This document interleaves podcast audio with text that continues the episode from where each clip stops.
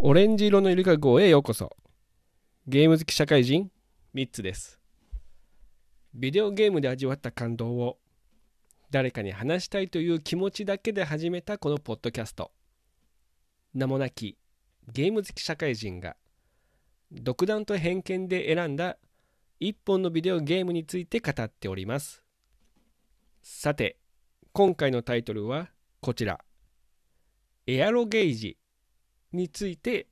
語らせていただきます。それではスイッチオン。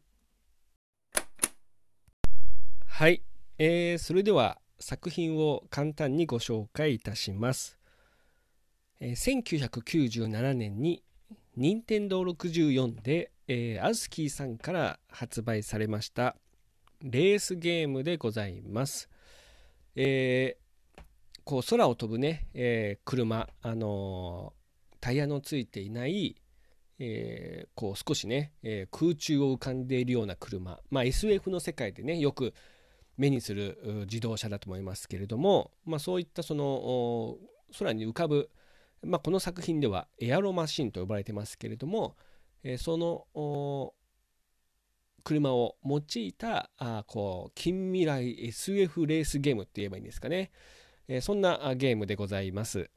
似たようなところだとまさにこの64でもね出てきますけれども、え F0X のねえー、ゲームに似ているような感じです。まあ、F0X はこちらは1998年に、発売されましたので、それよりもね少し前1997年に発売されたエアロゲージの方が、まあ、少し前に、発売されたゲームとなっております。えっ、ー、と、まあ、残念ながら続編とかですね、えーまあ、現行機でのこうリメイク、リマスター、などが、まなされておりませんので、えー、遊べるゲーム機といえば、この任天堂64しかね、えー、ないのがちょっと、ね、残念なんですけれども、でも私的にはですね、あの本当に、えー、まあもともとね、任天堂64ってソフトがね、あまりこう出ていなかったので、えー、本当に貴重なですねレースゲームとしてよく遊んでいたこう思い出がございます。えまあ、たくさん、まあ、たくさんでもないんですが、あのレースゲームなんで、えっ、ー、と、ね、そのストーリーとかもあんまあないんですけれども、おまあ、その中でもですね、推しポイント、まあ、いくつかございまして、えー、まあ、そのその中からね、いくつかあのピックアップしてあのご紹介、まあ、語らせていただければなと思っております。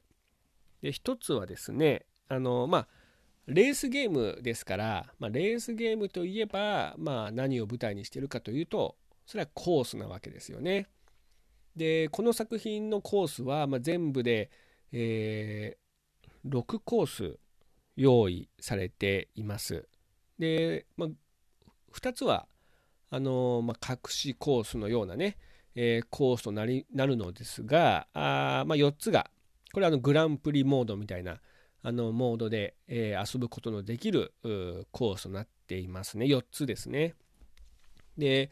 えっ、ー、と、まあ、その中でも私がね、特に好きだった、あのコースっていうのがあって、えー、それはですね、えー、シノアポリス15124っていうね、コースですね。で、えー、まこのコースはね、えっ、ー、と、街中をね、えー、こう疾走するコースなんですよ。で、特徴的なのが、あのまあ、カーブっていうのはね、あまりないですね。なんていうのかな。コース、コーナーって言った方がいいんですかね。直角です、直角。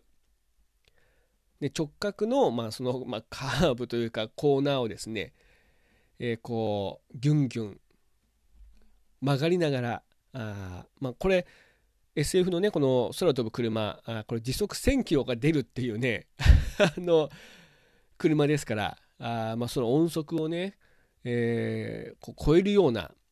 まあ、車でですね乗り物で、えー、直角のね、コースをですね、しかも街中のコースをね、えー、疾走するなんていうね、あのー、はちゃめちゃなレース、ゲームではあるんですけども、あまあ、その、コースのね、特徴は、まあ、その、直角なんですけど、雰囲気ね、雰囲気がね、いいんですよ。あのえー、まあ、超高層ビルが、こうね、立ち並ぶ、えー、コースなんですけどね、まあ、その、まあ、ビルがね立ち並ぶコースを疾走するっていうだけでも、え、気持ちいいんですけど、まあ、難しいんですけども、気持ちいいんですよ。で、えー、まあ、それ以外にですね、えまあ、舞台がねこのコースの舞台があの上海上海の会場にね、え作られたコースという設定になってまして、えー、雰囲気はその中国チックなまさにこう香港上海その辺りをね連想させるようなねコースとなってますね。で、えー、少しこうネオンがね、え、きらびやかにこう光る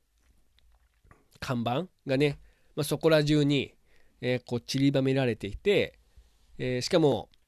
中国、まあ、チャイニーズですからあの漢字ね漢字を多用としたですね多用した看板があ立ち並ぶわけですよ。でネオンで光り輝いていて、まあ、ちょっとこうサイバーあチサイバーパンク風なね世界観がこのシノアポリス15124っていうコースにはねあのー、あってですね、まあ、本当に好きなコースでした。ただ先ほど申し上げた通りあのーえー、コース自体はですね、まあ、そのカーブがほぼなくてその直角のコーナーみたいな形になっていてとてもね難しいコースです。本当に あの1位をねなかなか取れないコースではあります本当に難しいコースでしたでもねそのコース私はあのタイムアタックモードでですね、えーまあ、結構ねその景色を見ながらね、あの車を動かしながら、ね、乗り物を動かしながらですね、あのコースをよく散歩をしておりましたね。えっ、と、まあ、このコースはですね、途中その、あのなんていうのかな、あのたくさんのこうルートがね、分かれているような、まあ、コースとなっててね、えー、こう見応えのあるコースではあるんですよ。なのでこう、まあ、散策するほどねあの自由に動けませんけども、えー、少しねスピードを落としてそして、まあ、空を、まあ、上空を飛ぶんじゃなくてこう下の方をね、えー、にこう降りてですね、えー、よく散歩のような形で見て回っておりましたね。あとはですね、あの、まあ、このグランプリモードだと、えー、全部で4つのコースをね、えー、こう疾走するわけですけども、えーとまあ、ビキニアイランドっていうね、え、海に、あの、設置されたコースこちらはあの同じ海上のねシノアポリスとは違くて街中というよりかはコースそのものがあの海上にね、えー、こう作られているような、えー、コースコースになっていてあのまあ、チューブがねメインとなってるんですよ。チューブっていうのは、えー、なんていうの？トンネルとは違くてね、あの、上下左右ど、どれもコースですよっていう、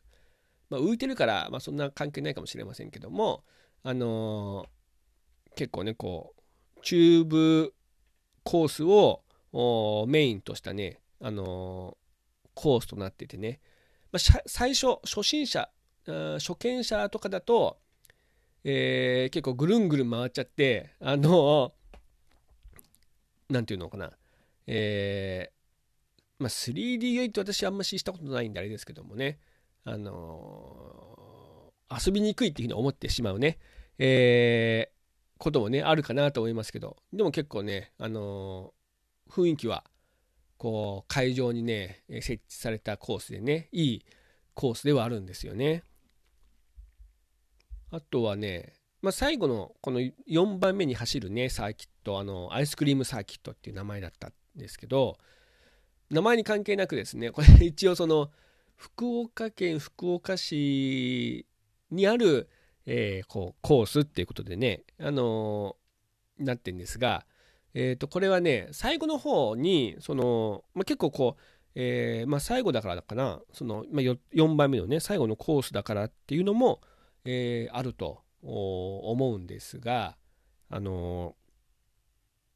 上下にね結構こう何て言うのかなあ動くことのある、えー、コース設計になってましてね。高低差がねこうあるんですよ。そのカーブっていうのはあんましないんですけどでもまあこれね周回しますからね。あのもちろんそのカーブ自体はありますけれどもどちらかというとこう上下にね振る。で看板も、えー、矢印がね下の方ですよ上の方ですよとかっていうふうにね分かれていてその上下であの動いていくっていうね。これはねあの F0 とかではあんましないと思うんですよね。上下で。どっちかというと F0 ってあの地面をこう這うような形で動きますからね。でもこのねゲームは、えーまあ、この作品はですね、えーまあ、空を飛んでいるっていうイメージの方がね強いですね、まあ、その地面にこう張って動くっていうよりかはね。なので、まあ、そこもね、結構ね、好きなんですよね。もう自由にこう飛んでいけるっていうね、ところも。あとは最後の方に、コースのその最後の方は、えー、これ、ね、上下にね、コースがね、分かれてるんですけど、えー、上の方行っちゃうと、時間、まあ、あの、タイムロスがね、大きい、えー、コースとなっていて、で、下の方行くと、まあ、上よりか短いコースでね、行けるってなってるんですけど、これはだからこれも初見泣かせなんですよね。まあ、その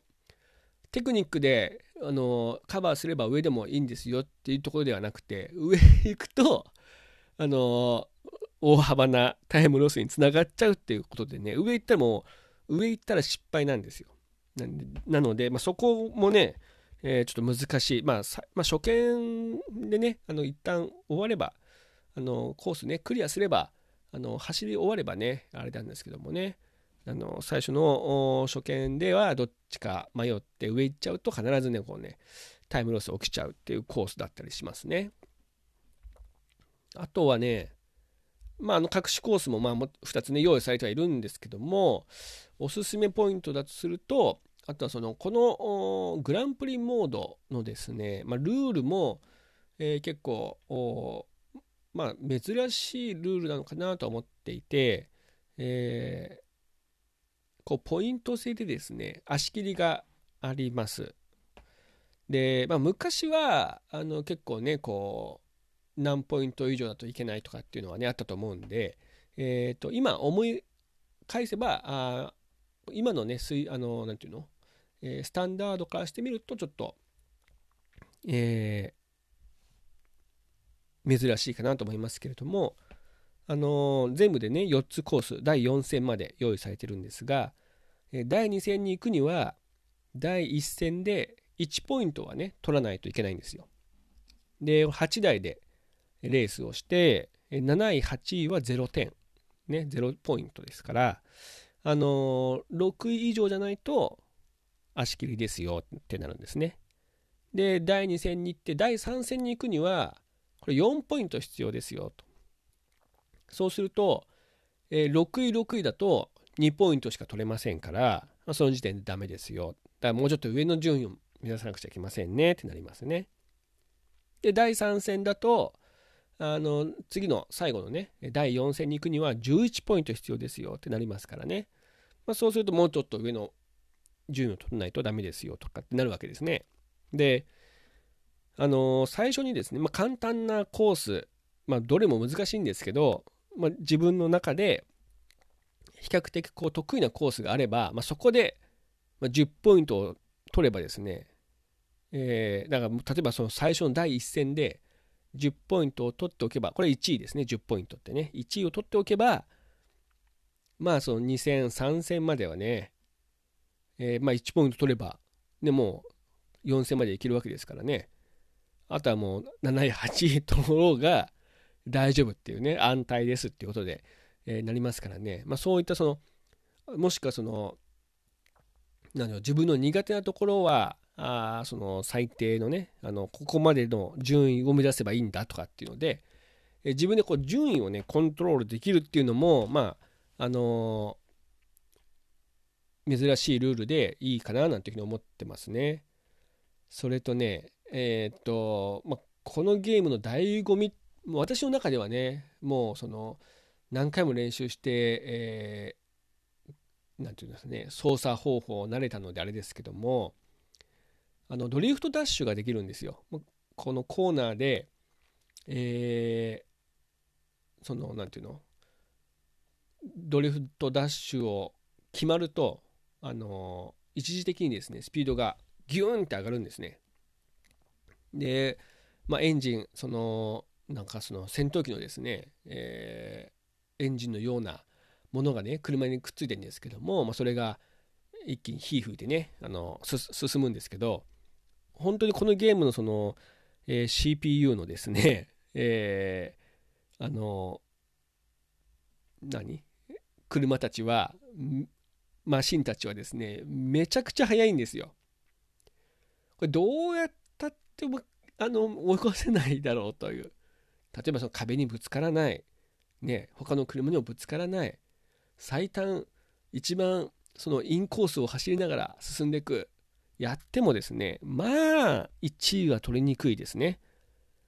このゲームは。でそのためにはこのドリフトダッシュっていうのをね体得する必要があるんですけど得得する必要があるんですけどもあの、まあその何て言うんですかね。ほとんどのコーナーとか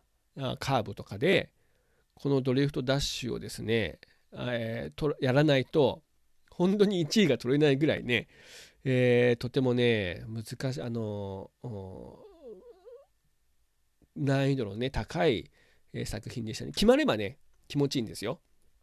ここでもはいドリフトはいでここでもドリフトみたいな形でねあのドリフトダッシュばっかしてただドリフトダッシュばっかりやってるとこれまたね一つのね制限があってえっ、ー、と画面のね右側だったかな？あの画面向かってね右側にはですねあの水位計水位計じゃない水温計がね、えー、用意されてましてねこれエンジンのね水温が 上昇していることをね、えー、知ることができるあのメーターなんですけどもあまりにもやりすぎるとこの水温が沸点に達してオーバーヒートを起こしますと。ね。オーバーヒートをするとまたこれまたすごく遅くなっちゃうからあのー、あていうの？そのドリフトダッシュがねできないわけですからあなのでそこでまたすごいこうペナルティをねこう背負うんですよ。ねで隠し隠しのねあのマシンがねあって、えー、最高速度は、まあ、通常の速度は速いんだけど、えー、そのドリフトダッシュをするとオーバーヒートを起こしますみたいな感じでねえー、っと そんなねこう振り切ったねマシンとかもね用意されてるんですけど結構ねあのドリフトダッシュ、まあ、これもねえー、決まるとおもしあの気持ちいいっていうので、まあ、推しのあのポイントかななんていうふうに思いますね。まあ、クリアしあの1位にならなくたっていいいいわけですよね。ポイント制だからね。あの、えー、まあ、ただ、あの、やってるとね、えー、こうね、えー、体得するような、あの、ものではありましたけれどもね。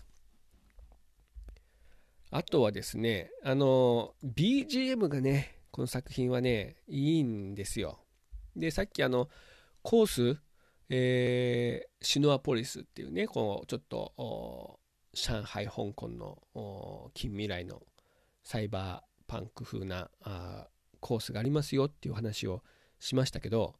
あの BGM も、あのー、結構ね、えー、ロック調のね、えー、かっこいい、あの BGM が流れていましてね、まあ、その中でも私が好きだったのは、このシノアポリスにね、流れていた BGM ですね。えー、シティ、えー、2065でいいのかな。あのー、2065年なんですよ、この作品のね舞台が。で、えー、なのでとてもねあの、まあ、シティ2065っていうのがあそのままのタイトルなんですけどもあのー、ザこう中国のチャイナのサイバーパンクっていう感じの BGM なんですよ。聞いていて、もうずっと聞いていてもね、あのー、何ら、あのー、違和感のない、えー、BGM でね、まあ、他のね、BGM も結構、あのかっこいい BGM あるんですけどもね、私の中で一番好きなあ BGM はこれかななんていうふうに思いますね。他にね、あの、えー、推しポイントとしては、まあ、あのマシンがね、えー、比較的あのディティールがよく作られているっていうのも、まあ、一つのあれかなと思いますけれど、まあ、どうしても比較対象が、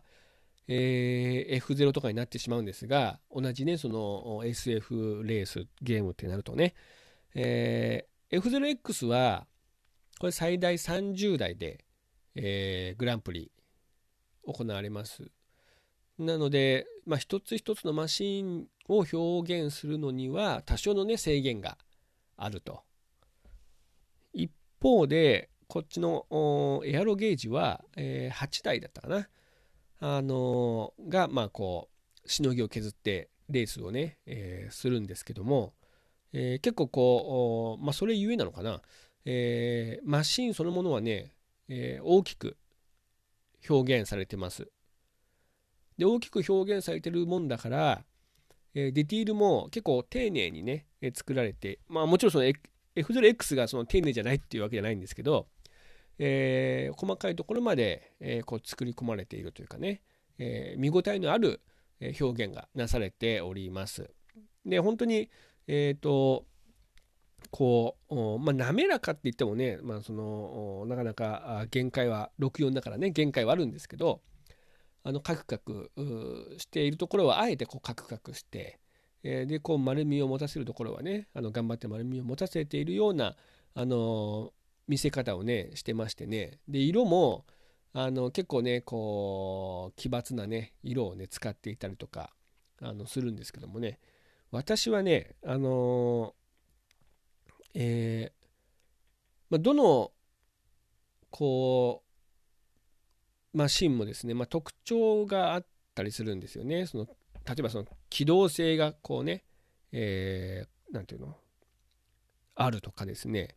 もしくはその最初の動きは遅いんだけど、えー、ていうの？途中からねこう最高速度がこう上がってくるとかですね。もしくはその耐久力、まあ、ぶつかってもすぐに、えー、壊れない耐久力を持っているだとかですね、まあ、そういったあのいろんなあ個性をこのエアロマシン持たせているんですが私は、えー、隠しマシンで、まあ、隠しマシンって言ってもあのパンフレットじゃないやあの説明書にはね出てるんですよ。このマシンに乗る、えパイロットですよっていうのでね、出てるので、えー、その最初の初期設定ではゲーム画面には出てきませんけれども、あまあ、グランプリトップになったりすると、その、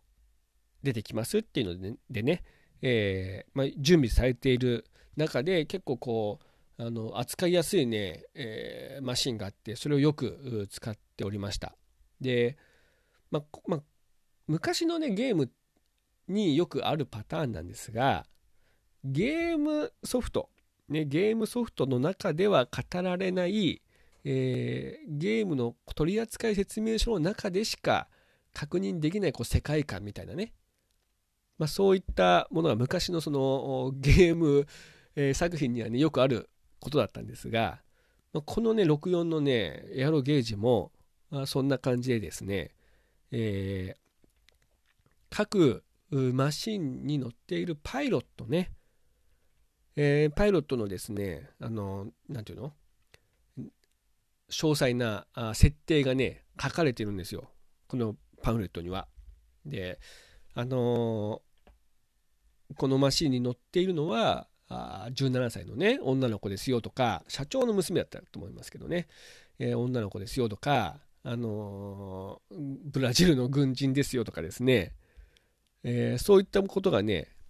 書いてあるんですよね。で結構その何？国籍、え性別？名前？そしてあのさらに、えこの、えレースにこう参戦する経緯とかねそういったものがね書いてあったりして読み応えのあるあの取扱説明書でしたね、まあ、取扱説明書がいいってわけじゃないんですけど、まあ、そういったねあの昔ながらの、まあ、ゲームっていう感じが、えー、してね、えー、ただこのパイロットたちは、えー、このゲームソフトの中にはねゲームソフトの中にはですからテレビ画面の中にはね一切出てこないんですよね。もうね残念で仕方ないですね。例えばそのね優勝した時とかに、まあ、優勝というかそのレースグランプリを走り終わった後に、えー、こう表彰台にね乗るキャラ乗る時にこうキャラクターが出てくるとかねあればあ良かったんですけどね、まあ、一切出てきませんでしたね。あのこのイラストでしか出てこない、えー、残念ながらって感じですけどもね。私はですからね、あの本当に、えー、この、まあ、そのレースゲーム全般そうなんですけど、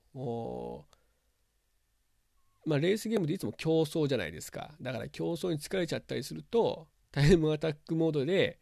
えー、まあ、そのコースをね、まあ、一人で、一人で散歩をするのが、時々やっている遊び方ですね。あのー、ね普通タイムアタックモードは、えー、過去の己とのこう戦いだかななんて思いますけれども私はどちらかというとこう散策にね、えー、使っているのがほとんどですね、まあ、このゲームも本当に、えー、特にこのシノアポリスぜひねこれねどっかで起こってないですかね。あの BGM ね、え聞いていただきたいななんていうふうに思ってますけどもね。えー、さて、えー、っとですね、次回ですね。次回のタイトルは、えー、カドゥーケス Z、2つの超疾走でございます。えこちらもね、私よく遊んでおりまして、これは Wii のゲームですね。カドゥーケス Z、2つの超疾走っていうですね、あのお医者さんがあお医者さんとなって、え患者をね、え治癒するための治癒することを題材にしたあのゲームですね。Wii でね、あの Wii リモコンをね、えー、その器具に、医療器具に見立てて、えー、いろいろとね、えー、遊ぶ作品でございました。えー、次回タイトルに関する思い出やコメント、これまでの配信内容に関するご指摘、今後の配信内容に関するご要望などを大募集しております。えー、番組投稿フォームのほか、X、ハッシュタグ、カタカナでおレイル、または番組名で検索していただいて、DM ポスト、リポスト、コメントなどを送っていただけると嬉しいです。それでは、次回も隙間時間にお供をさせていただければと思います。最後まで聞いていただいて、どうもありがとうございました。スイッチオフ。